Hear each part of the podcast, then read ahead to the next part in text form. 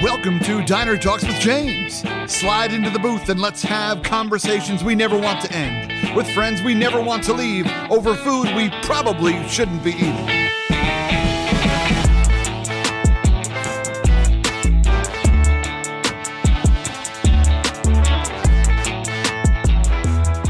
My friends, what is going on? Welcome to another episode of Diner Talks with James. I'm James. I am super excited to be kicking it with you all here today. My friends, I have a favor to ask you. Yeah, that's right. I'm coming in asking early. All right. Uh, but here's what I would love for you to do. If you could think of one other person that you think might be interested in this show, could you do me a favor and send it to them and just let them know, hey, I got this ridiculous bearded guy that I listen to. He has some cool questions. He makes some cool jokes. Uh, but I think it could be a show that's intra- interesting interesting to you.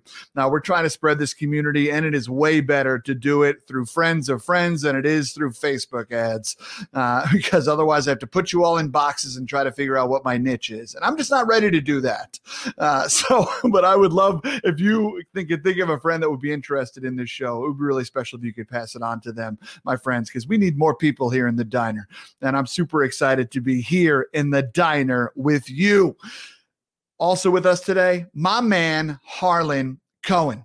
Harlan is someone who I have known about for a number of years and a, a, man who has recently come into my life as a friend. And I'm really excited that we transitioned from, I've heard of him to, oh, wow, we talk. And it's really special. He is a New York Times best-selling author casual. He's a speaker and he is a self proclaimed and also proclaimed by others including all of his exes, to be a rejection expert. Um, but he is, uh, we're going to talk all about what that means and what that looks like. He's authored seven books, has sold over a million copies of said books. His latest one is called Win or Learn The Naked Truth About Turning Every Rejection into Your Ultimate Success. The one potentially that put him on the map is called The Naked Roommate and 107 other issues you might run into in college. He is a leadership expert. He's an expert on grit and resilience and navigating change. He is also a man from Chi Town, Chicagoland, in the building, most definitely here. And I'm super excited for him to be here. And he's going to tell us about his dogs and his three kids and his wonderful wife and yada, yada, yada. Enough with the intros, my friends. Let's get my man out here right now, Harlan Cohen. Hey, James. It's good to see you, man. I'm ready. I'm ready. I got my mug. I got some fresh. Is this today's coffee? Sometimes I've got old coffee on my desk, and I think this is today's. I've okay. got mugs that look alike. I don't yeah, know about yeah. you. Do you still drink the coffee even if it was yesterday's, or do you take a sip and be like, "That was yesterday's"? You know, my limit is I'll drink it up to like 5 mm-hmm. like from the morning. These cups, they say that they're good for 24 hours. Sure, yeah. But then I find after like 24 hours, my um I use uh what do I use? I use uh silk. I use like almond milk and I find it gets a little mm. crusty. Uh it tends to crust over at around hour 36. Yeah. It's funny because uh, my underwear is silk, and I have the same issue after 24 hours. It gets a little crusty, and it just just doesn't work. And so, yeah, I think it's important that we rotate.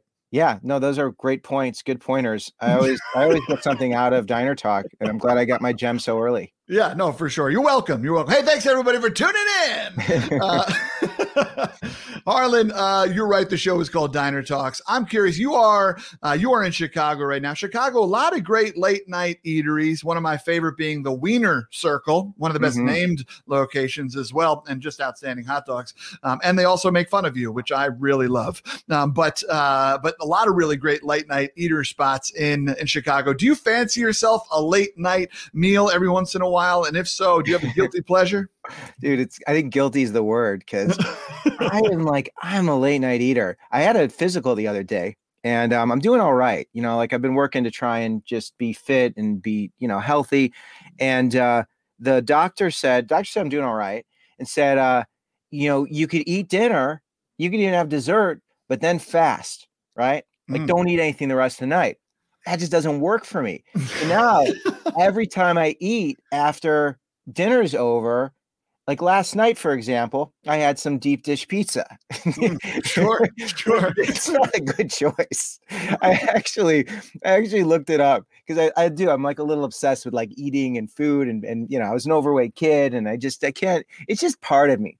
And uh, I was looking up my Giordano's because my my kid likes Giordano's, Classic. and um, their deep dish. I like their deep dish, and it was like I I, I looked up how how many calories a whole pie was. Mhm. And um, do you want to guess an extra large cheese? An extra large cheese. If I ate the whole thing, I don't know if you ever do this. Sometimes I'll eat stuff and I'll look at the package and I'll be like, what would it be like if I ate the whole thing? Because you can do the math. Like, okay, you know, that would be Yeah. 1400 calories. Am I going to eat the whole thing? I don't sometimes. But Mhm. anyway, what do you think a, a, a deep dish? How many calories do you think a deep dish Giordano's Chicago style cheese pie is? the whole pie. Whole pie. Uh, the whole pie, I'm going to guess, is around.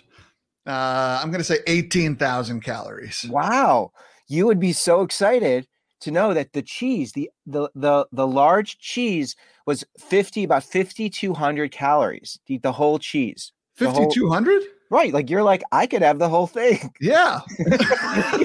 what have I been doing? Why have I been stopping? Right. Like 18,000. It's funny like how you've made uh, 5,000 5100 seem like not a lot. But then anyway, they cut it into 12 That really pieces. ruined your story there. I'm sorry, dude. they, cut, they cut it into 12 pieces. So anyway, each piece is like 400 calories. Cause I was doing the math because I was like, who just eats one piece? Yeah. And then for your late night, the late night eat becomes, you know, like you're probably eating like two, two of the little pieces. Yeah. Anyway, and then the guilty part comes in because I know I shouldn't be eating that, but it's so delicious. Yeah. Yeah, for sure. And shame is shame's a cozy thing to sleep next to at night, uh, and especially with a full stomach. Yeah, but you know, so anyway, I enjoyed it. It was fine. I'm, I'm over the shame part. Let's just move on. There's another place. Oh, what is the place? It's so good. It's um. There's a, a I don't know if you know these like taco joints in Chicago. There's like these amazing like World They're like- famous taco joints in Chicago. they're yeah. dives. You go there at like two in the morning. They're like on the corner of like some street and some street. Oh yeah. Okay. there's the sign looks like you know a friend made it uh and it's was made 30 years ago and uh what's the place i'm looking it up on my phone because it's so good and um it's um i don't want to get the guy's name wrong uh so Yeah. I mean, I will- I so will far the specifics you provided would get me right to where I need to go. So yeah, don't get the guy's name wrong. i'm gonna tell you okay you know okay smart guy so if you are in chicago and you go out you get off on belmont okay get off on belmont and take Mhm. belmont east from the highway because i know you're up in the twin cities you can get on 94 you get off and you go east on belmont and you take it to uh you take it to uh uh what another street no i know the street man it's just past western and uh I'm gonna I'm giving to you right now because I'm gonna I want everyone to go there because this place is so good. It's so good. And no one would, you know, most people would drive by it and they're like, I'm not eating there. This No. place looks like a dive. I think we all. what? I think we You're can wrong. admit, Harlan, with how much traveling you and I have done, the best places to eat in the country are the places that look like they're falling over. Because the only thing holding them up is a combination of grease and love, and that's all I need in order to eat a great meal. Here we go. Okay. Here we Great. go. So I'm gonna I'll be able to I'll be able it's Tony's Burrito Max. Tony's, I don't know if you can see this. Tony's Burrito Max. Tony's Burrito Max. Okay, yeah. See this? Max. Max or Max? It's Burrito Max. Mex. and this MEX. place and it's like i know i'm screwing up the focus here but this is like what you get right Yeah. and you get these like amazing tacos and i want to say there's an ah, oh i could show you that here's the sign okay see that sign i don't know Oh, if you yeah. guys can see it but you kind of get the idea but anyway this place this place is so good and they're open late you know you go to wiener circle i like wiener circle too Mhm. you know i think their fries are okay i've been going to wiener circle forever Yeah. the Tony's Burrito Max, my kids. I've got a 15 year old, I got a 12 year old, I got a seven year old. And, and when we're driving through the city, they go, Can we go to Tony's Burrito Max? It was 12:30 at night. I live in the suburbs, and they go, Hey, can we drive downtown to go to Tony's? I'm like, it's 12:30. No. I mean, it would have been fun. I was thinking, how Yeah. cool would that be? And it's an adventure, yeah. And do it. I like I like that place. Very authentic. Yeah. So you put them to bed and then you drove down. And Absolutely. Absolutely have my guilty pleasure. But there's all those little joints. You're right, James. I mean, when we're on the road, you find those little dives, and uh, I dig it, man. You know, I go, I Mhm. sit by myself, I experiment with the food. I like things spicy. hmm I had the best Indian food just outside of the Catskill Mountains in New York. I was driving from one place to another, and it was some Indian joint, and it was like it was called like the Spice Box or something like that. And and I went into this place, and it was man, my taste buds were happy. They were doing a dance. This was the most delicious food I've ever had in my life. It was hot. It was good. It was Yeah. fresh. And I said to them, I'm like, how do you how is your food so good? And they said, we actually have a place in New York City, just outside of Kennedy Airport. And uh, it's like a little joint there. And this is their other one in Mhm. like upstate New York. And uh, legendary. That's incredible. And an unrelated note, Spice Box is actually my drag queen name. Um, but I didn't realize that was you. yeah, that's me. Now We, you you know. we've Now known know. each other a lot longer than you know. Yeah, exactly. I uh yeah, I love that. Now d- here's the thing. I'm a New Yorker, and so let's let's let's let's have a quick moment of honesty, okay? Deep dish pizza should be called a tomato parfait, right? It's not pizza. Like pizza is a a, a, a flat, a thin crusted, you know, Napoleana style and uh and so I mean, don't get me wrong, I love deep dish. I just don't think it's pizza. You know what, James? I respect you. And I've learned over the years that I can be right without other people agreeing with me. Mm. Um, I don't need to, I don't need other people to know I'm right to know that I'm right. Mm. And in this situation, I can tell just the way you brought this up. it was kind of, it was confrontational, but in a very, you know, you were, you were kind of friendly, you, you but you were, you were slinging swords and you, you know, uh, but I can just tell you, Mhm. it is pizza. Mhm. It's delicious. We, we there's lots of different forms of pizza. Yeah. I love New York style pizza. I don't know why I have to go there. So this is the. Like we're friendly. This is a friendly conversation, and I don't know what the what the underlying purpose of this is, but you you knew what you were going to get, One hundred percent. Yeah. right? You knew it, man. Yeah. But it is. It's. I think that New York style pizza is amazing, Mhm. and I love. uh I love. I love deep dish. I like. I like all different kinds, Yeah. and I don't need. It's like I like the Cubs and the Sox. Right. What kind of human being am I? Okay. Yeah. That's grew up- more controversial. Right. Well, you know, it's like, why do I have to hate one?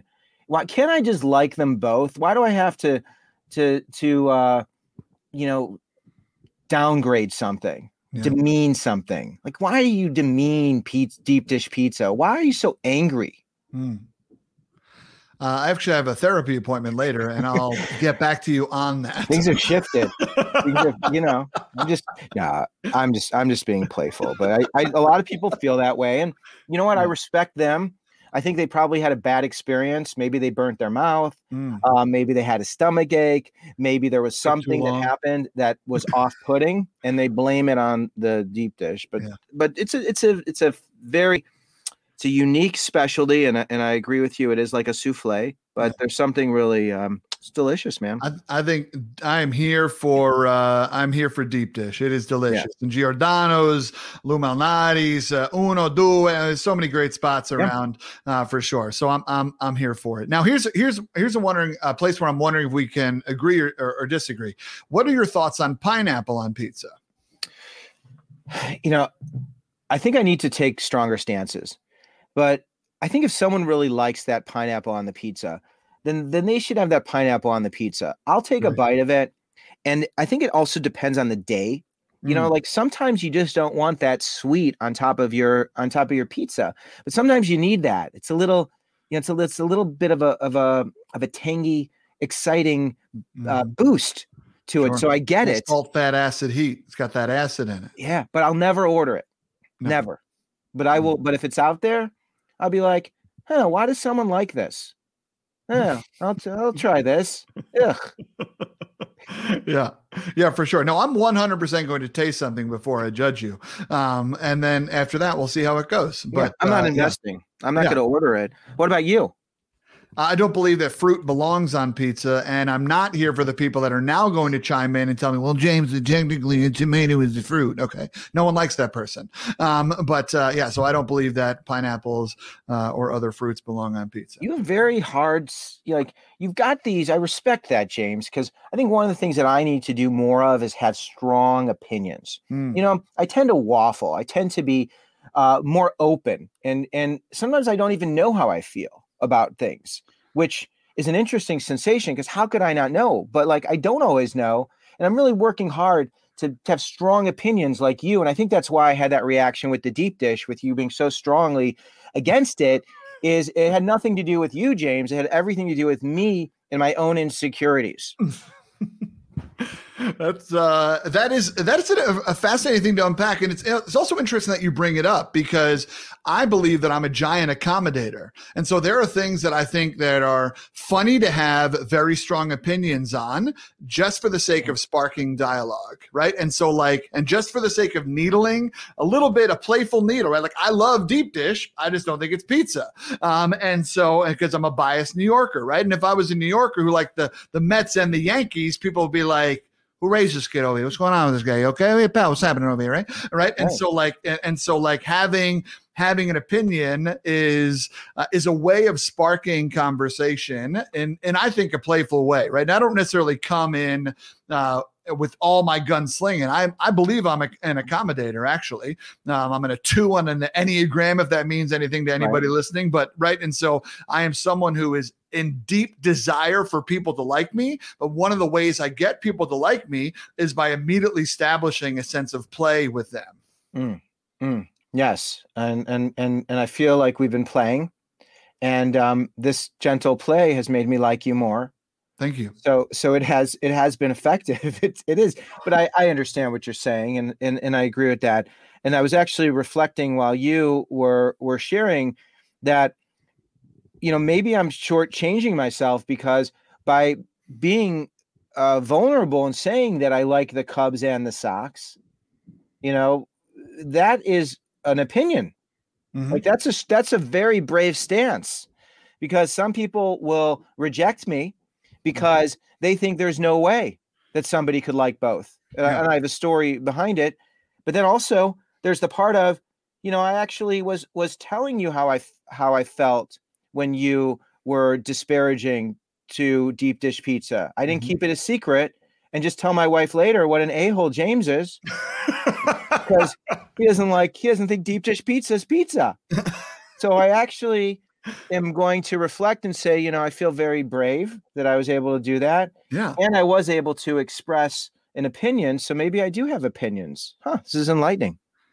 Well, I'm glad we got our full circle here, and I agree with you. You did. I mean, it is possible to like both, uh, and and that is, I would say that that is a unusual opinion. Therefore, would spark a conversation. Yeah. Um, and so, yeah, yeah there's absolutely. nothing, no shame in that. None at all. As someone who does not have opinions, like, are you someone who, uh, like, around the house? Uh, let's let's let's talk about it in, in your marriage. Um, are you someone that is uh, constantly passing decisions onto somebody else no, having I them decide it? Or I think I need to pull back on that because I, you know, I think it's more of like it's more of like when there's very big news. Okay. Mm-hmm. I tend not to have emotional reactions.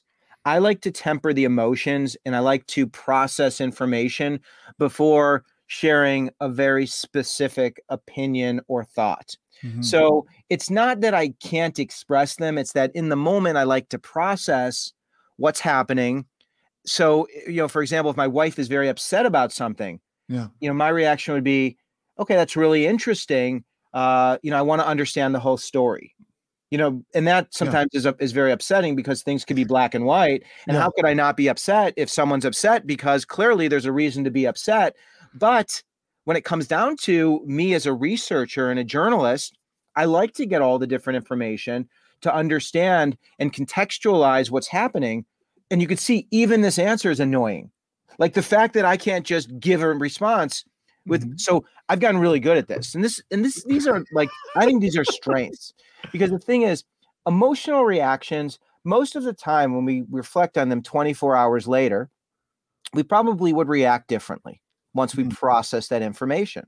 So I tend not to do that. But 24 hours later, I'll process and I'll have an opinion. Like I tell my wife, the hardest part, James, of, of being married for me is being a pleaser. Okay, being a pleaser and upsetting my wife because throughout we've been married now for uh, many years, for lots of years. We've been married. We've been married for 17 years. 17 years. And and I love her more than ever. I like her more than ever because like's more important than love. Right. Sure. I like I like hanging with her. I think she's interesting. I really dig her. But the problem in the beginning is she's strong. She's a strong woman with strong opinions. Yeah. And if I offered an opinion that wasn't one that was favorable or what she wanted, it would upset her. And over the years, I've learned that love is about sharing how I really feel, giving my partner permission to act or react however my partner is going to respond, and just offering that out of respect and mm-hmm. not requiring my partner to react one way or another. And that has really enabled me to really align with what's important to me and to be able to express that clearly and to also be able to listen and make information not emotional. Information is data. And I try really hard to separate the emotion.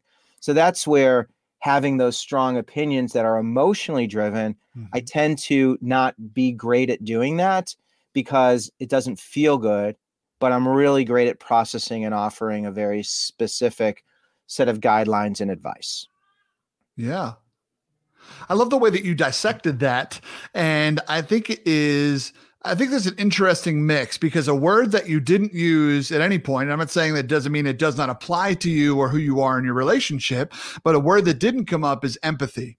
Um, and empathy is a really powerful emotion to be able to give someone in the moment, right? It helps someone feel seen, feel heard, feel not crazy, feel okay, feel enough, feel whatever, right? Like a lot of really powerful emotions when we're able to empathize with somebody.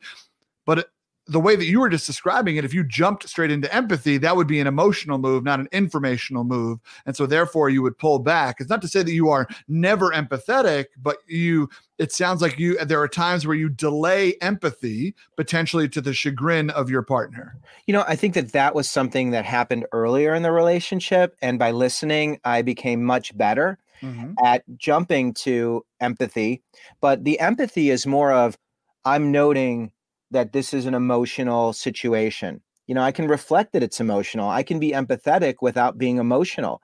I can recognize that this is a really hard situation you're in. Uh, when, you know, when I'm interviewing people, when I'm when I'm doing events, when I'm interacting, and someone tells me something horrible, I don't just go, "Oh, that's information. It's not emotional." Uh, the reaction is that is incredibly painful, and for you to be able to share that right now at this at this time in this place is incredibly courageous. I don't I couldn't do that. And that's, you know, and and it's being authentic and true and it's reflecting on the emotion that's being shared, but it's also not getting caught in the emotion so that I can be a bystander and help to really flush out the story and also connect with the person I'm talking with mm-hmm. so that they feel comfortable and safe. So, yeah. you know, I have so much empathy. It's just a matter of untangling myself from the emotion and not letting the emotion take charge of me and my actions. And of course, there are times when I I get very emotional. I, I get you know I'm short tempered and uh, you know I'm I'm totally imperfect, but recognizing the role of emotions. There's a great book by um, oh Marc, what's his name? It's it's about emotional intelligence and uh, it's so it's so good because uh, understanding emotion. What, uh, what intersection is it at? Oh man, what is? I know it's it's at the corner of Belmont and another street. There's a bookstore, and you can see Marc's book. I know it's like uh, the the, the beauty of this is I could I could look it up real quickly, and uh, and um, Marc Brackett.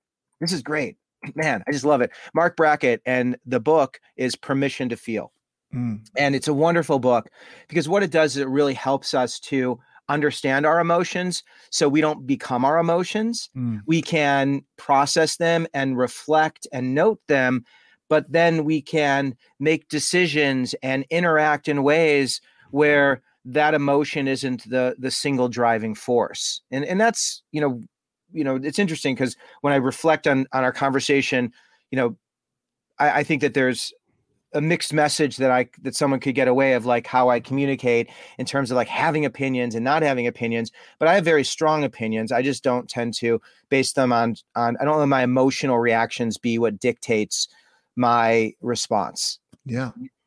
I'm wondering, you know, sometimes when people don't share emotions very quickly or very readily, there are ways where uh, they, they one of the reasons why people do it sometimes is for what you just described um, and and how you are where you know i would need more information and whatnot. Another reason why people sometimes don't react emotionally is because they've been burned before or there is a fear of letting their emotions out right? Vulnerability is scary uh, and you are a vulnerable individual. You've been vulnerable on this call already but it is uh, i'm wondering for you when did you learn when did you learn this technique? Or were you as like a young child being like hmm i'm feeling emotions about my truck being taken away. Should i cry? Should i uh, i wonder why they took it away. Right? Like was this something yeah. that this is natural to you? Or is this something that you learned because of an event or a series yeah. of events?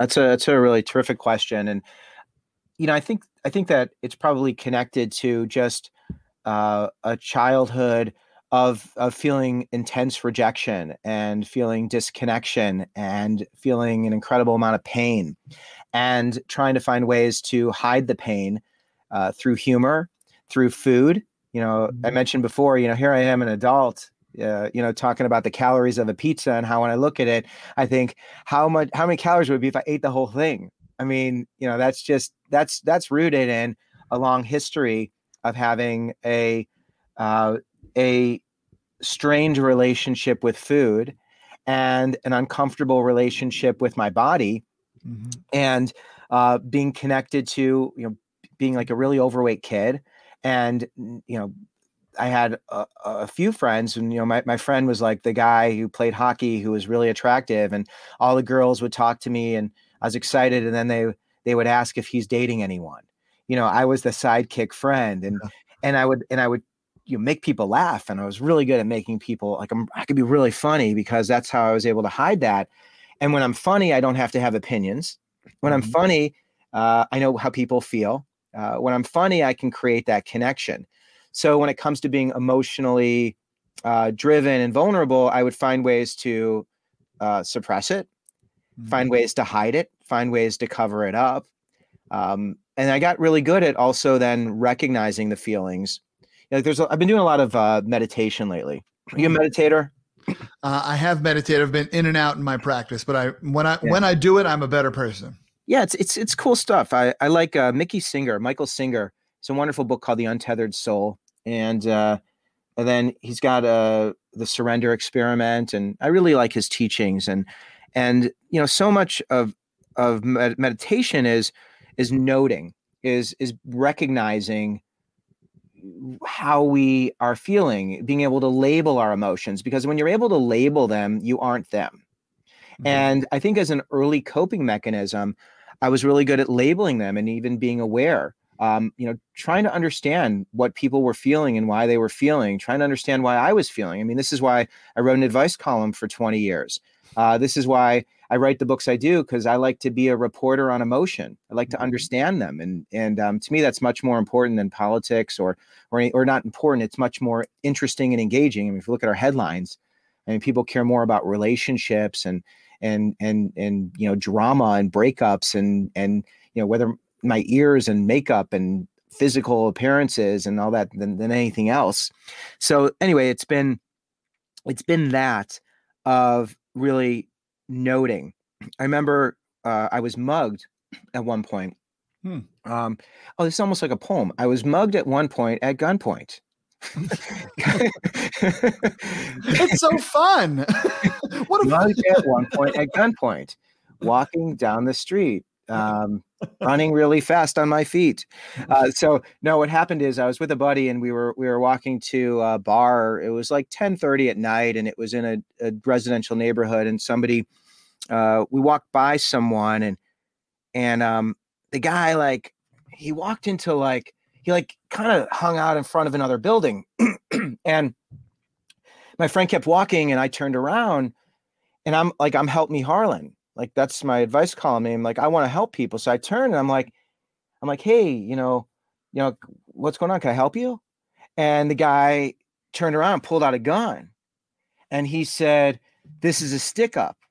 Like it's almost like he read it from like it's like, it's like, it's like, wait, is this like really happening?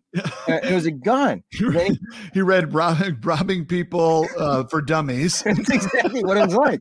It was crazy, man. And my friend was like two houses up because he had kept walking. He didn't know I stopped. So he saw what was going on and he ran. good, good. Which, I mean, could you fault the guy? What's he supposed to do? So anyway, he ran and uh and then this dude's like, he goes, um, get on the ground. Okay. And then he mm-hmm. goes, Where's your wallet? And I go, and I said, you know, it's in my it's in my back pocket. And then I said, I said, take my watch. Because I wanted to like my watch is here because I had a nice watch. I had like no yeah. money and I was I thought he was gonna be disappointed. So I wanted him to have something. So I said I don't want to piss him off. I had like no money. I had like maybe yeah. like 20 bucks. It was the wrong guy to rob. And then uh and then um I said, take my watch. And he goes, shut the F up. That's what he said. So I did. I listened. And um, it was really interesting because at that moment, my reaction wasn't like, oh my gosh, like I'm so upset. This is so, this is so horrible. I was like, wow, this is what it's like to get mugged. I'm like, wow, this is what it's like to have someone, you know, holding me at gunpoint. And I was like, I wonder what it'd feel like to get shot. You know, I wonder what it was like this crazy thing of like noting the experience. Yeah. And it's like, and it goes back to that, like, I don't know, man. Like, my reaction isn't emotional. It's just like, whoa, this is interesting. This is crazy. It's never happened before. So then he said, count to a hundred when he was done. I'm telling you, this guy was like, it was like, it was the, it was like the worst mugging. I mean, I was, it was safe and great, but like he said, count to a hundred. So I'm like, one, two, three. And then I got to seven or, t- or 10 or whatever. I heard a car screech and a door slam and he drove away.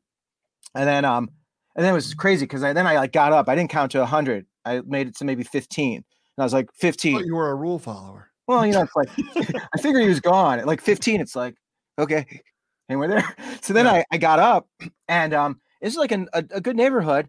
And I mean, I ran down the street and um, some people were getting in their car, and I like like went in their car and I'm like hitting the window. I'm like, let me in, help me out. And they're like rolling their windows, locking their doors. like they want nothing to do with this guy. I'm like, I was just mugged. Anyway, then my friend came down the street. It was a one-way street, the other way in a cop car. And I got in the car and uh and it still was like, I still was like dazed by the whole thing. And they're like, what happened? And I'm like, and I explained, I'm like, you took my wallet. I go, they goes, what was in your wallet? I said, I had a coffee card and I was one punch away from a free mug. I really was. I was one punch away, and he took the the guy took my took my wallet. But anyway, that that was such an interesting story because it was this thing of being aware, and and I thought there was something wrong with me. But what I've learned through you know mindfulness and through meditation and through so much of this training it's that that awareness is a good thing. Yeah. That awareness isn't doesn't mean there's something wrong with me. Uh, that awareness helps me to be able to assess in a way where I can really measure the different sides and come to an opinion that really reflects, uh, you know, true my my spirit. What a story! I've never shared that. I haven't shared that story I haven't shared that story publicly. I, have shared it once in a while. Oh, then what happens is like after I was mugged, I was like, man, I gotta be careful because if you get mugged once, people are like, wow, that's really horrible. But like when you get mugged twice, it's like, what's that Harlan doing? You know, like I was like, you get one mug of sympathy. The second one, it's like, you know, what's Harlan's always getting mugged. You know, it's just another classic time. Harlan. Yeah. Right. but yeah, those experiences, those big experiences, and I'd be curious to know other people and and maybe even you know your experiences your traumatic experiences and we hear about this when people go through really emotional experiences they're almost removed from their body as a way of mm-hmm. coping as well but i don't know if you've experienced anything like that james Uh, I have never been, uh, the, to my knowledge, mugged, um, and uh, I have had. I'm trying to think if I've had anything like car accidents. For sure, you kind of like you're. It's like an out of body experience a little bit while it's happening. Um, and uh, I think there have been times where I've gone through a breakup that it felt like I was like watching myself get broken up with, right? Mm-hmm. And like watching yeah. my heartbreak or watching their heartbreak. Uh, and it was it was kind of weird to be not present, but also fully aware of what was happening. Yeah. Um, so those kinds of things. Uh, I also, uh, when I was young, this is something I've never uh, shared before. Um, but when I was young, and I'm talking like five, five years old, um, I got that I was playing outside of my buddy's house, and a, and a gentleman uh, pulled up and uh, it was just kind of it was just kind of hanging out across the street and uh, and he said hey kid come over here and i was you know i'm a I'm to this day, if, if, somebody asks for help, you help them, or or if you, you know, just I'm also a giant extrovert, so I'm like a new friend, let's go, right? Um, and so I went over there, and we wound up getting in the back of his car, um, and he, he touched me uh, inappropriately, um, and then I got out, and then went back over to my friend's house, um, and he drove away, and uh, and and my my friend's mom had saw this kind of go down a little bit, and she was like, "Who is that?" I was like, "I don't know," um, and uh, he was a nice man, and and but I knew a lot about cars. And so when we went to the, you know, we obviously reported this gentleman. Mm-hmm. And uh, when we went to the precinct, I was like, oh, yeah, he was driving a this year Toyota uh, Tercel. It was this color. And uh, he had blank, you know, I forget what state license plates were on it and whatnot. And they wound up catching this guy based wow. on my description of the car. And he's a, a, previous offender and all that kind of stuff. And thank goodness nothing more happened to me. But in the moment, uh, in the moment, I didn't think anything of it. Right? right. And to the point where it happened to me when I was so young that it doesn't impact me, um, which I am. Uh, uh, very atypical in that right? There's a lot of trauma that yeah. happens um, in that in that department and I, I do not take this telling the story lightly. Um, but that was a that was something that i can kind of think back and i've like, even like tried to put myself back in there to be like do you have trauma from this? Yeah. Um, and and i just don't. Um, it happened i think when i was so young and naive and it it wasn't actually a negative experience, right? Wow. Um, and because uh, it, it, it, was pretty quick and, and whatnot. But like that's another moment that I can think of that is that is somewhat similar to where I, w- I was I remember not feeling like I was present in that moment, if that makes sense. Like I felt like yeah. I was watching it happen. Yeah. Um, and yeah, it is fascinating to, to way that does. But like, you know, something you and I share in common is that we've done a lot of work in the educational market. Right. Um, and I can even remember this uh, with uh, with the number of really serious incidents that I had to deal with as an RA or as a, a hall director of a residence hall, um, where I was really great in those moments because I was handling what was happening and making sure everything was getting taken care of. And my emotions, though I am a very emotional man, kind of stepped aside. Um, right. Like I'll feel these later. And I was really great under pressure in these kind of serious situations. I think it's why I'm good in conflict um, yeah. because I have the ability to kind of separate a little bit in some of those moments. Yeah. Yeah. I, I can relate to that. And, and just, to to just revisit your story you know i know that there's so many people who who have dealt with similar situations who haven't shared. And um you know you share it very casually. And, yeah, I, I, know I don't i don't yeah and i don't uh, yeah and it feels very weird. It is uh, yeah to share it so flippantly but um, it's but it, i think that there's i mean there's lots of different ways to process that. And i'm just thinking of, of, of anybody else because i think there's so much shame that so many people carry with them mm-hmm. from things that have happened when they were younger yeah. and things that were out of our control.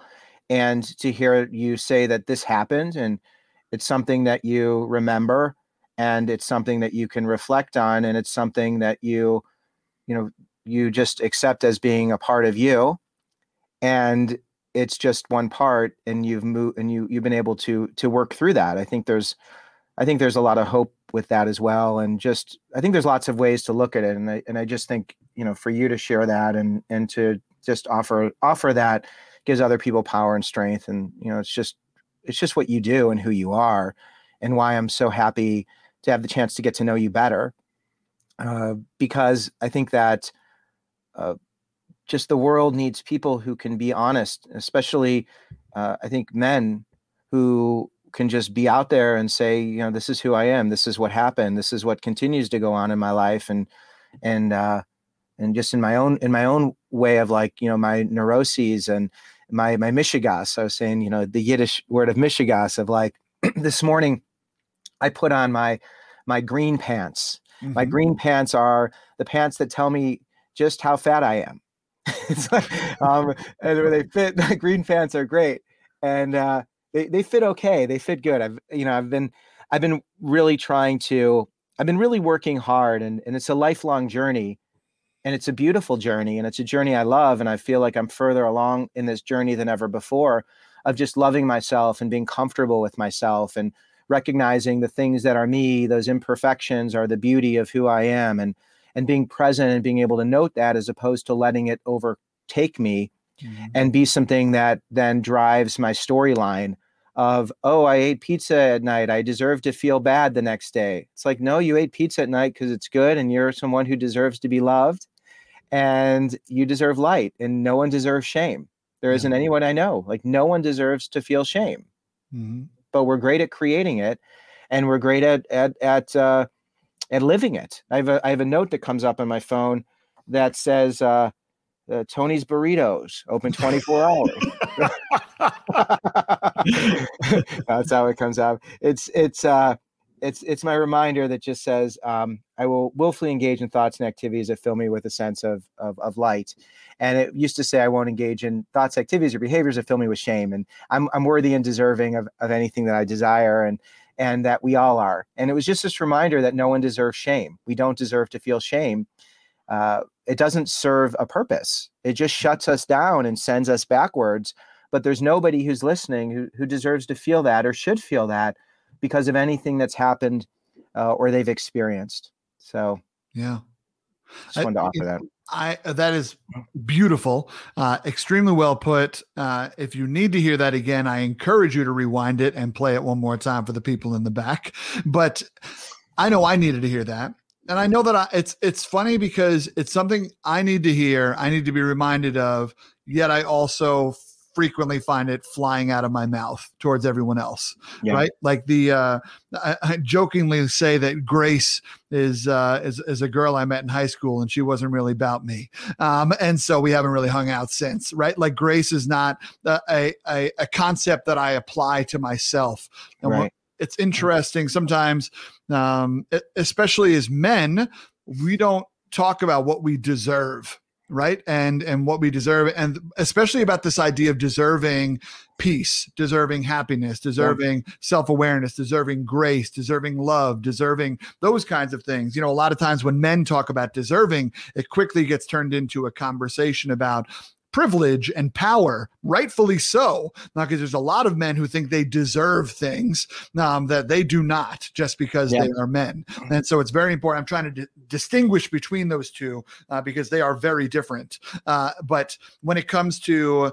emotionally deserving self love, that mm-hmm. is something that I know I struggle with self worth. And in, even in my counseling session that happened earlier this week, you know, my counselor asked me to kind of picture what my dream day would be where i i wasn't self-loathing or i wasn't uh, you know just like worried about what i needed to worry about or, or all those kinds of things. You know what is one thing that i would need to do in order to get to a day like that? Yeah.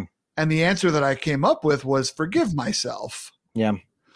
And i am the last person who i forgive uh, right. And yes, you know, the whole oxygen mask on the plane analogy. I get it, Harlan. I get it. Uh, but I'm, putting, I'm putting it on. That. Yeah, right. I'm not to say that to you. Uh, but, you know, a lot of people talk about it. And I yeah. know, I know in my heart that as many flights as I have been on, if I'm riding on that flight with my baby or my wife, I'm putting their mask on first. I just know it. Um, and and and uh, uh, and and so it's very fascinating to think about these concepts that you just spoke of because they are something that it is so easy to teach someone else. It is a whole nother thing to believe yourself. Yeah. it's it's a hard thing. I I I've been in therapy and I've really loved it. It's been you know just life changing, but um, this idea of being addicted to shame. You know, I think there's a lot of people who don't want to eliminate shame because shame is a friend. Shame serves a purpose. Shame sets us into motion where we're able to perform a routine that we're so good at performing and it's safe and it's comfortable and it's predictable and we know how it's going to end mm-hmm. and there's something that's really wonderful about knowing uh, how to shame yourself you know so that you can protect yourself from other people shaming you or you can pass the time uh, not acknowledging the things that really matter that are really important to you that are really bothering you so this experiment that i conducted in my own life was uh, keeping track of every moment during a day where I shamed myself. Um, could mm. I actually shut down the shame factory? Because there's two factories. There's that. There's that uh, dream factory, and there's the shame factory. Mm-hmm. But the dream factory can't run at the same time as the shame factory. They each run on their own clock. Mm-hmm. So it was imagining during that day how much time am I spending shaming myself, would have, could have, should have, measuring myself based on other people's uh, lives and you know social media, the drip of, of, of the world and what I'm not doing and should be doing, and other people's accomplishments. Uh, so I, I actually kept track of this, and and the goal was, could I live an entire day, an entire week without having my shame factory just you know pump and and and create and and that's what I still am working on and I've gotten really good. I've gotten yeah. so much better. Yeah, because when you start to think of it, it's like, okay, why am I feeling shame? You know, because there's different things we do or say, or even conversations we have with people. Like I said earlier, when I talked to my wife, you know, I would know there's certain conversations that I could have, certain things I would say that would create a response because we know probably 99% of the time when we're talking to people who are familiar in our lives, what the response is going to be. Mm-hmm. We know.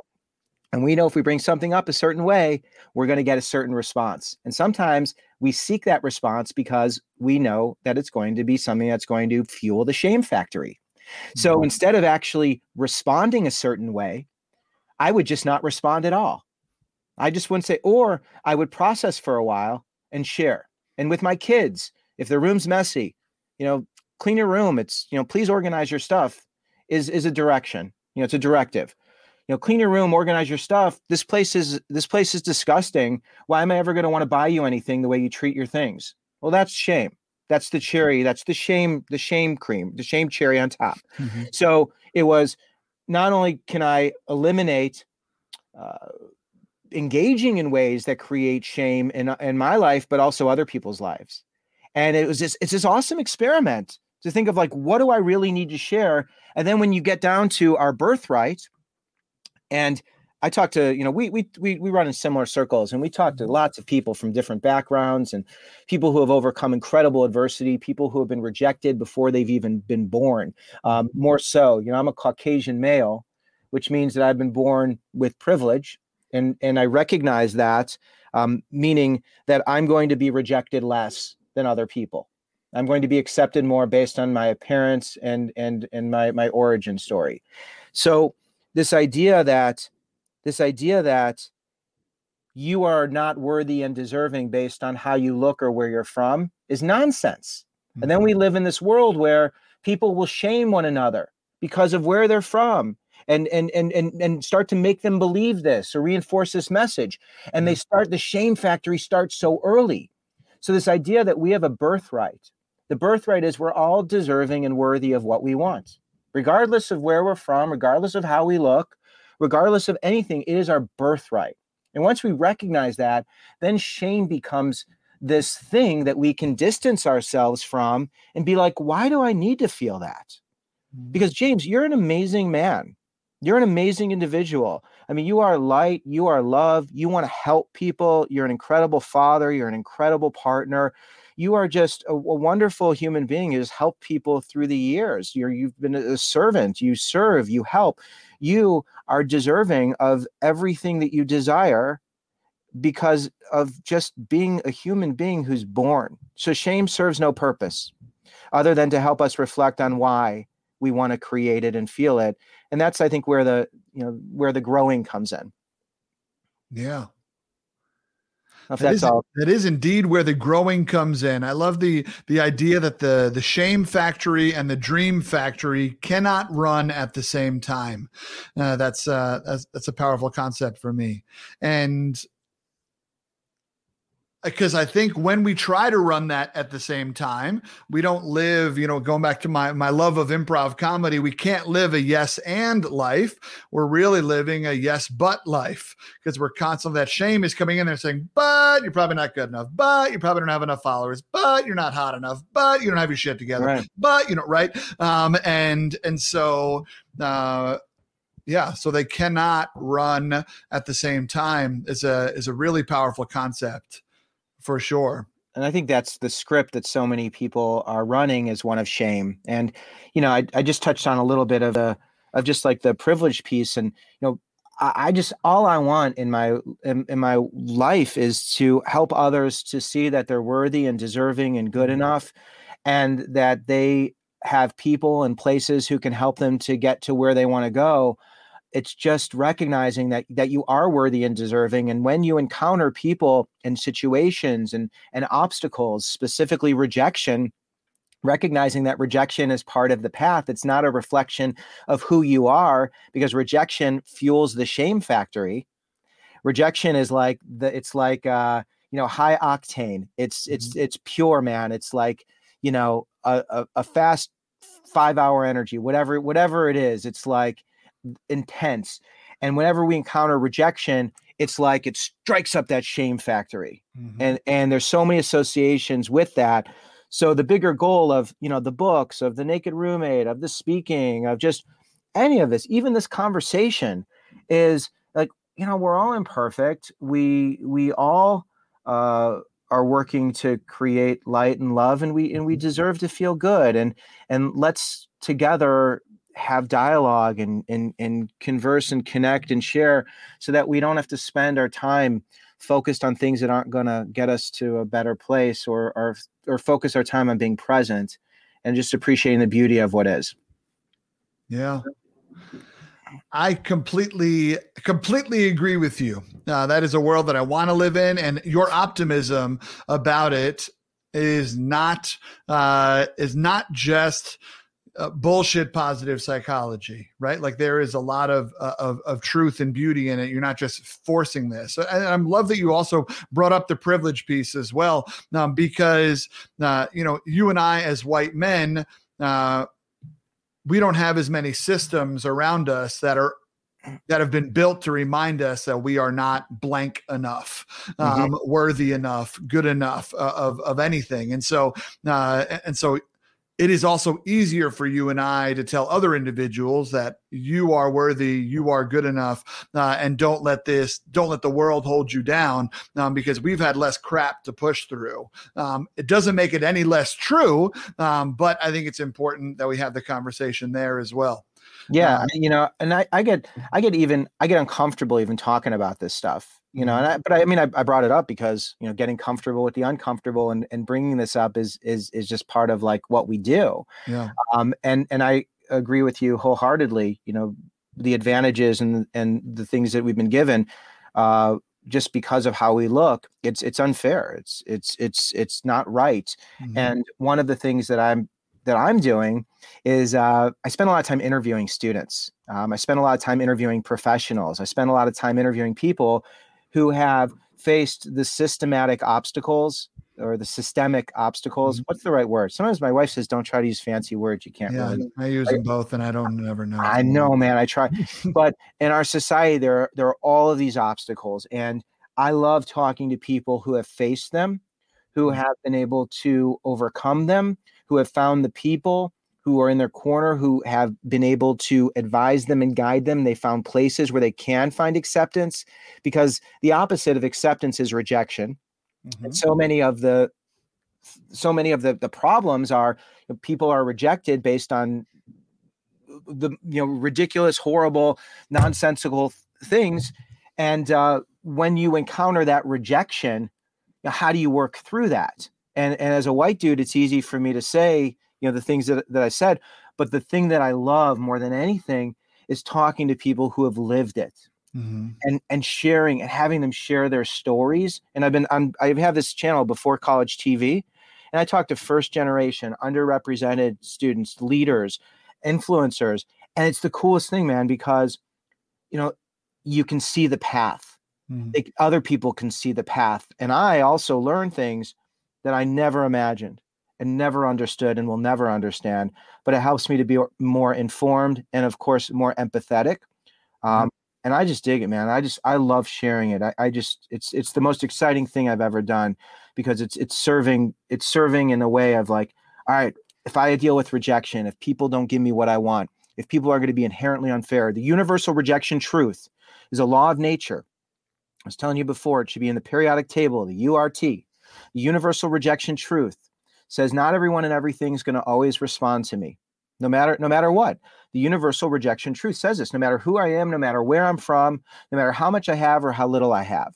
And once i recognize the universal rejection truth when someone doesn't give me what i want instead of hate hide attack which are very understandable feelings beyond that is look inward, look outward, move forward. How can I find people and places who have lived through what I'm going through so that I can find the answers to get to where I want to go because I know I can get there? But it starts with recognizing this truth, which helps us to untangle the emotions from rejection. And when we untangle the emotions, then we don't get caught in the shame circle and the shame cycle. And that's that's why I, I love, you know, I love rejection because it's so much deeper. it's like it's like the flux capacitor, the universal rejection truth. You know, yeah. it's like once you and once you start playing with it, and once you start examining it and talking to other people, oh man, it's like it's just wild. The the world opens up, and people see that they can get wherever they want to go, no matter who they are or where they're from. That that's a powerful stuff, brother, and that's and that is why you have you are the rejection expert, uh, and it is uh, it is so powerful to hear you speak about it because we are masters of building barriers in our own way. The world has put enough barriers in front of us, uh, but for us to then have the audacity to build more barriers and and decide to to put them in our own way, that doesn't yeah. make any sense. Um, but you know, when you're good at something. yeah, but still, I'm, i know, man. And then, yeah. and then, and then colleges. You know, colleges going going back to that. It's like the most exciting time in so many people's lives. You know, I, the college part isn't as important to me as the idea that you get to go from like, you know, 18 to 22 or mm-hmm. you know whatever it is 17 to 22 and you get to answer the question what do i want you know like what do i want yeah. and you get to experiment with figuring that out. And when you experiment with it, man, it is brutal. I got a teenage daughter, you know, like she's she's 15 and man, watching the emotional struggles and just the normal natural changes but to be there and to be like hey you know you can laugh at this we can smile at this we can find the love that's why when you're doing orientation mm-hmm. and you're and you're talking to all these students who are kind of a little scared who are almost you know looking around going what's my place? What's my role? They don't even know what they want. They just want a friend. They just want someone to eat lunch with so they feel a sense of belonging. Mm-hmm. and then to get them to think even beyond that is just is just awesome man. I love it and you're great at it. It is it is super powerful uh to especially you know like you said in, in orientation for you to to be thinking you're sitting there in the auditorium or wherever on the Zoom call, uh, whatever right. happens, but you're sitting there thinking, I'm the only person who has this much fear and insecurity about what I'm about to walk into and then you turn and say hi to the person next to you and realize, oh wait, they have the same amount of fear as I do. Um, and it's just this beautiful, beautiful moment of of uh, of connection, and then it's making yeah. the choice of like, all right, well, the two of us feel it, then we all probably feel it, so let's just hold hands and walk into this experiment together um, as opposed to let's run from it and uh, send passive aggressive tweets um, so yeah. uh, or or whatever and so well, yeah when people get uncomfortable, I mean, you saw this as an RA. It's like you know, when we get uncomfortable, what do we do? You know, it's like we we we attack or we hide, mm-hmm. um, and and it's how do you how do you get them to get comfortable with the uncomfortable so that they instead of attacking or hiding can actually be like, wow, like I'm feeling I'm feeling some really big feelings. This is a big change. It's social change, an emotional change, a physical change, a Mm-hmm. financial change, an academic change. Yeah. And um, you know, no matter it's it's not a surprise that it's uncomfortable, you know? So uh, I'm curious, man. I, I know that you were an RA at Fordham in Lincoln Center. You're, you're Fordham Lincoln Center, right? That's where I uh, I was I was a hall director there. Hall yeah. director there, yeah. I was an So- RA down in uh, North Carolina. So as a hall director, um, I have a niece who's going to um, who's going to school there. Who's going to be at the Fordham campus, and um, I'm excited for her. And one of the things is I subscribe to this philosophy of when I want something, people, places, patience. You know, it's always when you want something and you don't know, it's people, places, patience. So if you were to offer a hack, because being in New York City, being on that campus, it's a different, whole different game. Um, what would you what are like i'm going to give you three things if you could do this i know it's your show but if you can give me like what are three tips for a student who's in new york city who's in that environment who's starting off what are three things that they could do to help themselves to navigate that change Three things that they can do to help navigate them, uh, that change. Uh, I, I think first, uh, hop on a subway and and just start exploring right? Like just become comfortable with your surroundings uh, especially i don't know if you're uh if you said it's your niece? Yeah yeah. Yeah if your niece is going i don't know if they're at the rose hill campus which is in the bronx uh, or if they're at lincoln center which Lincoln is down manhattan they're at lincoln Yeah. center yeah. So um so they don't even need to get on a subway then right? They can just start walking around uh, right two blocks away from central park a block away from uh, the met right? And all these incredible uh, places lincoln center i should say. Um and and so uh, first it's just to walk around and realize that like this is a gigantic city and it's actually one of the safest places to be. Um, right? Like this is a really beautiful place. Um, it is a melting pot and and new york city a lot of times people get sheltered by their own little 20 block radius that they come up with. Like ah, i never go below 14th street or i never go above 57th and, or stuff like that right? Like no you gotta you are in the capital of the world. Uh, you need to plan out that you could literally eat in a new restaurant every single day of the year and probably never run out of restaurants because of the turnover of restaurants. Um, right? Like you could just keep eating in new restaurants in new york city um, especially if you expand into five boroughs. Um, next is uh, make sure that uh, what the next thing that i would say to do is uh, is to be curious be authentically curious about those around you. Uh, you are living in the melting pot. Uh, and so how are you experiencing new food? How are you experiencing uh, new conversations? How are you experiencing new people? Uh, it, it's very easy uh, it's very easy to think that like oh of course yeah I'm, I'm all about diversity. Look at where i live. It's a diverse place. It's like no you can be some of the most ignorant people that i know and closed-minded people i know are surrounded by a whole bunch of people that look different than them because they've never chose to make uh, to engage. Yeah. um, and the last thing i would say is uh, the key to any first year of college is to eat as much free pizza as you can and get as many free t-shirts as you can. Because if you did that that means you went to the most programs the most events. You you uh, tried the most things out. Um, and so it is a competition. Eat the most free pizza that you can and go and try to get the most free t-shirts because that means you showed up and you didn't just hang out in your hall Oh, that's a great angle. I love that. I, I tell people to eat free food because you know I I'll tell them you know spiritual groups are great because you get free food and you know they're nice people and even if you're not into God you can eat free food.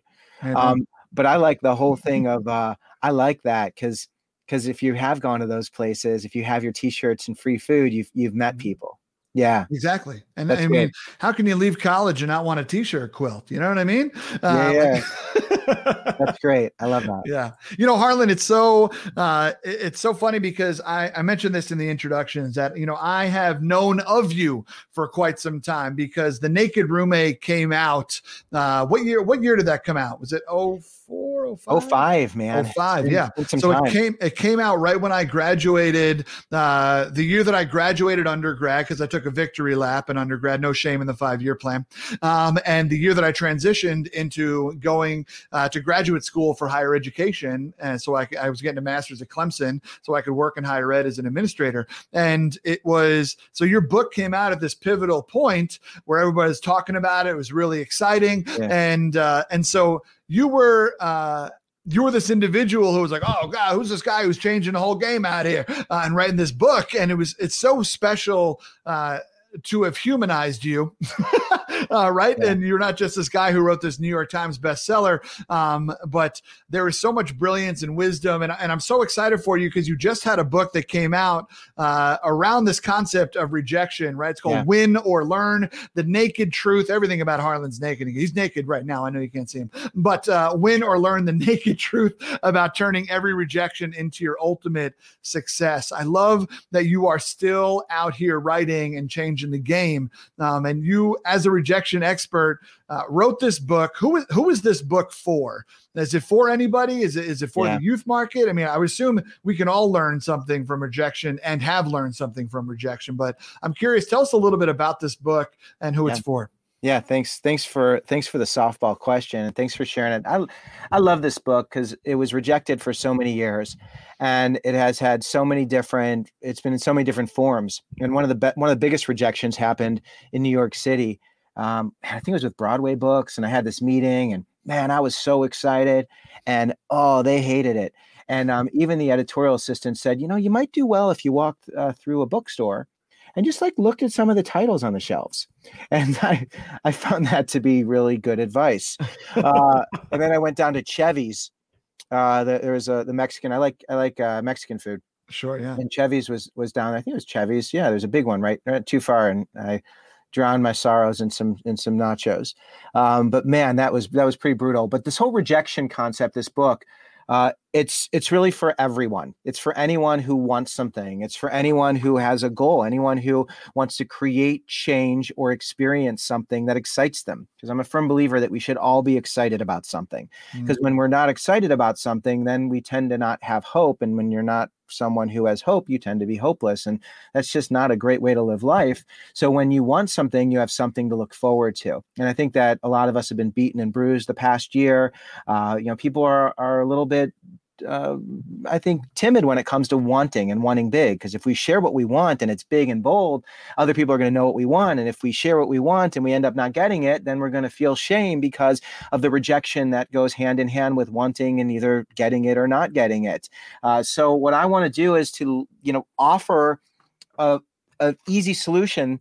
This book is so simple to read. I actually have a copy right here. There are pictures Okay. Oh, Look, yeah, picture it's book. pictures. It's like double spaced. It looks like you had a term paper and we're trying to just like pad it with some stuff. but margins I, are way in. Every your new font. Like a book. Yeah, yeah, yeah. you know, the the the style of this book is you read it in a couple hours, and this book offers a very simple guide. What do you want? What do mm-hmm. you want? What do you really want? What do you want to create, experience, or change? Do you have anything, James, you want to create, experience, or change?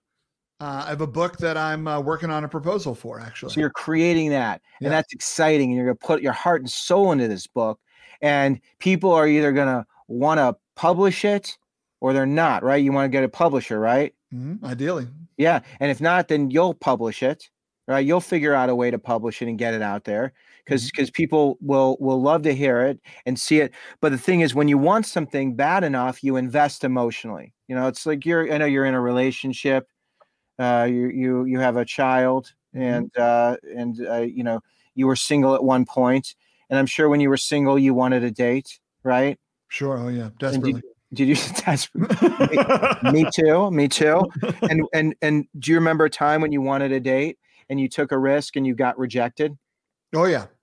Is there a person's? Is there a particular name or someone? We can we can we go in the well, time? Debbie. Let's call it Debbie.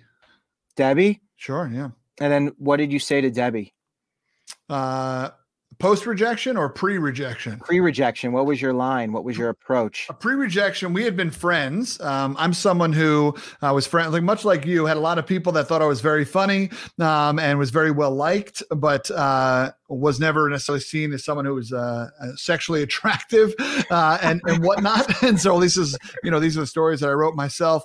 Um, and so yeah, so uh, but yeah, so but Debbie and I were friends, and I was always helping her with the other guys that she liked. And then one day I said, you know, Debbie, I help you with a lot of other guys, but I got to be honest with you. There's there's always part of me that never wants it to work out because I really like you and I would like to date you. And I don't know if you would ever want to date me. And I kind of, I did the thing where you put it all out on the table yeah, and, yeah. Uh, you know, it's mixed emo- mixed emotions on when you should do that or not, but I showed my cards.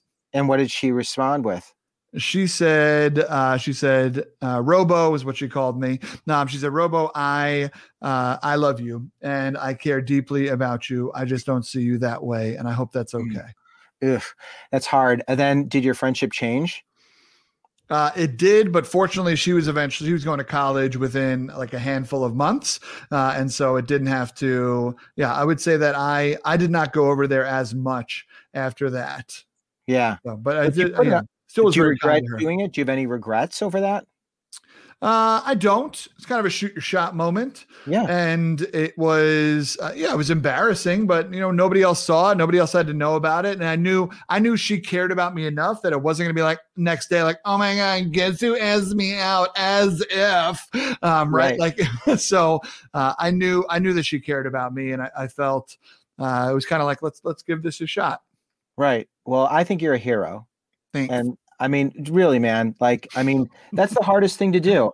And and now you know in your relationship and where you are in life that you know it wasn't Debbie wasn't it. You know, mm-hmm. it's like you you you know there's resolution, and you're still good enough and worthy and deserving it's just that it wasn't with this person for whatever reason. And it's like that's the thing that's so hard, especially when it comes to things we want. The more we want, the more emotion that's tied to what we want, the harder it is to say what we think and express how we feel. Mm-hmm. And that's what this book is about. That's what the whole approach is about. It's like, what do you want to create, change your experience? What's really important to you? And then when you put yourself out there, it's going to be uncomfortable. And you know, it's either going to work out or it's not going to work out the way you want. But what if you could take a risk and know that no matter what, you're going going to be okay. And that's the win or learn philosophy. Nelson Mandela's quote is I never lose, I either win or I learn. Yeah. And that philosophy of you learn, man, you learn that she didn't want you in that way. And you know what? That opened you up to be able to open your heart and to be able to find other people who you can share your gift with. And I know you know this, but this is the way that we need to think about it so that we don't shut down and hide when we don't get what we want. And that's the idea. So it's what do you want? What makes you uncomfortable? And then when you don't know answers, you find people and places who are living the life you want to live. You reach out to those people, you connect with those people, you uh, tell your story as if it's happened. You tell a positive story, a hopeful story, a happy story. And no matter what happens, you celebrate, reflect, and repeat. And once you can go through this process and have it be something that's just automatic, like a reflex, what do I want? What makes me uncomfortable? People, places, patience. Tell my story, celebrate, reflect, repeat. Boom, boom, boom, boom, boom. You do it again and again and again in all different parts of our life, you become unstoppable. And when you're armed with the universal rejection truth, that's the cape. You know, that's the secret sauce. That's mm-hmm. the thing that no one ever tells us about that makes it okay to be rejected and to know you're good enough. If you walk into a room and you're a nine and someone isn't interested in you, you could walk out of there a 9.1, right? Most yeah. people walk out of one, but they are still that nine they're still that nine. So anyway, that's that's what the book does, and um, we're doing it for like leadership groups for colleges, mm-hmm. universities. Um, you know, they're jumping on board. There's a 25 day risk taking experiment I put together on my um, on my YouTube channel, and uh, I'm going to be running another one. Uh, because you know this is it man this is life this is the essence this is the nectar this is the marrow this mm. is the stuff that makes this is the stuff that makes tomorrow brighter and better I've, I've never put that sequence together before. It sounded like it, but I love this. I love it because, man, we are all so worthy and deserving, and there's so much goodness out there. Uh, I just want to help people find it. That's it. That's beautiful. This is the marrow of tomorrow, my friend. Uh, I like it.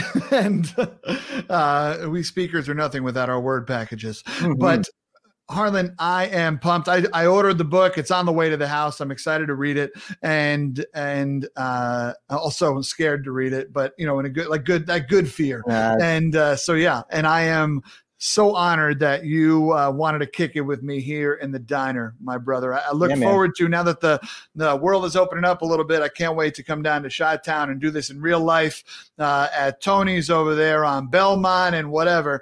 And I can't wait. Belmont. I know you're wrapping this up, but it's Belmont and Damen. Belmont and Damen. Uh, that's fine. You ruined the joke, but it's all good. Um,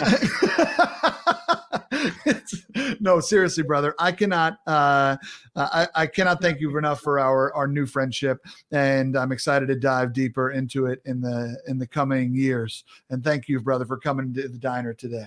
Yeah, yeah. Feelings are mutual. Thanks, James. Excited, excited to uh, to be on this journey with you. Hell yeah, hell yeah. My friends, that was my guy Harlan Cohen kicking it in the diner. My goodness.